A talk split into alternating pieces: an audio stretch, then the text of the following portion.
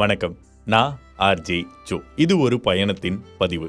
எழுத்தாளர் மேற்கொண்ட பயணம். அந்த பயணத்துல எழுத்தாளருக்கு கிடைச்ச நண்பர்கள் அதுல அவருக்கு கிடைச்ச மறக்க முடியாத நினைவுகளை தான் நம்ம பார்த்துக்கிட்டு இருக்கோம். ஸோ ஹீரோயின் என்ட்ரி எல்லாத்தையும் சாப்பிட்ட தன்யாவுக்கு உடம்புல ஏதேதோ பிரச்சனை எல்லாம் ஏற்படுது. ஆனா தன்யா அவங்கள பத்தி அவங்க நல்லா புரிஞ்சு வச்சிருக்காங்க.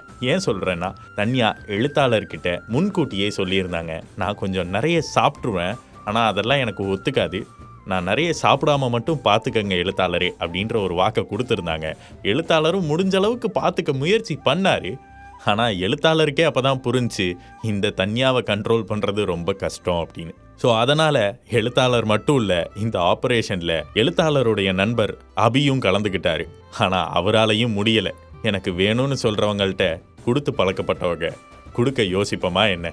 அதனால் கேட்ட எல்லாத்தையும் கொடுத்துட்டோம். அப்புறம்தான் ரியல் ப்ராப்ளமே ஸ்டார்ட் ஆச்சு. அது ப்ராப்ளம்னு சொல்கிறத தாண்டி அதில் ப்ராப்ளத்தை தாண்டி ஒரு நகைச்சுவை இருக்குது அப்படின்றது உண்மை. ஸோ எல்லாம் சாப்பிட்டு முடிச்சாச்சு ஃபயர் கேம்புக்கு எல்லாரும் ரெடி ஆயாச்சு. அழைப்பாளர் வந்து கூப்பிடுறாரு இதோ இருங்க இருக்கிற கொஞ்சத்தையும் சாப்பிட்டு வந்துடுறோம் அப்படின்னு புகழ் சிரித்த முகத்தோட சொல்கிறாரு ஏன்னா சாப்பாடு உள்ளே போன சந்தோஷத்தில் புகழ் திளைத்துக்கிட்டு இருக்காரு அப்படின்னு தான் சொல்லணும். சாப்பாடுன்றதை தாண்டி அது வெறும் சைடிஷ் தான்.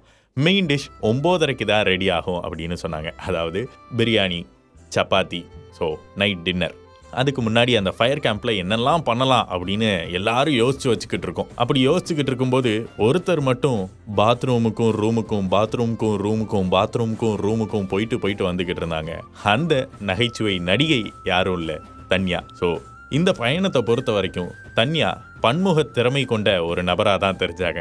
ஏன்னா எல்லா இடத்துலையும் அவங்களோட அட்டென்ஷன் இருந்துக்கிட்டே இருந்தது. அடுத்தடுத்து என்னெல்லாம் நடந்தது அப்படின்றத தொடர்ந்து பார்க்கலாம். இதில் உங்களுக்கு ஏதாச்சும் ஃபீட்பேக் சொல்லணும்னு ஆசை இருந்துச்சுன்னா ஆர்ஜே ஜோ அப்படின்ற இன்ஸ்டாகிராம் பக்கத்தில் உங்களோட ஃபீட்பேக்கை தாராளமாக சொல்லுங்கள்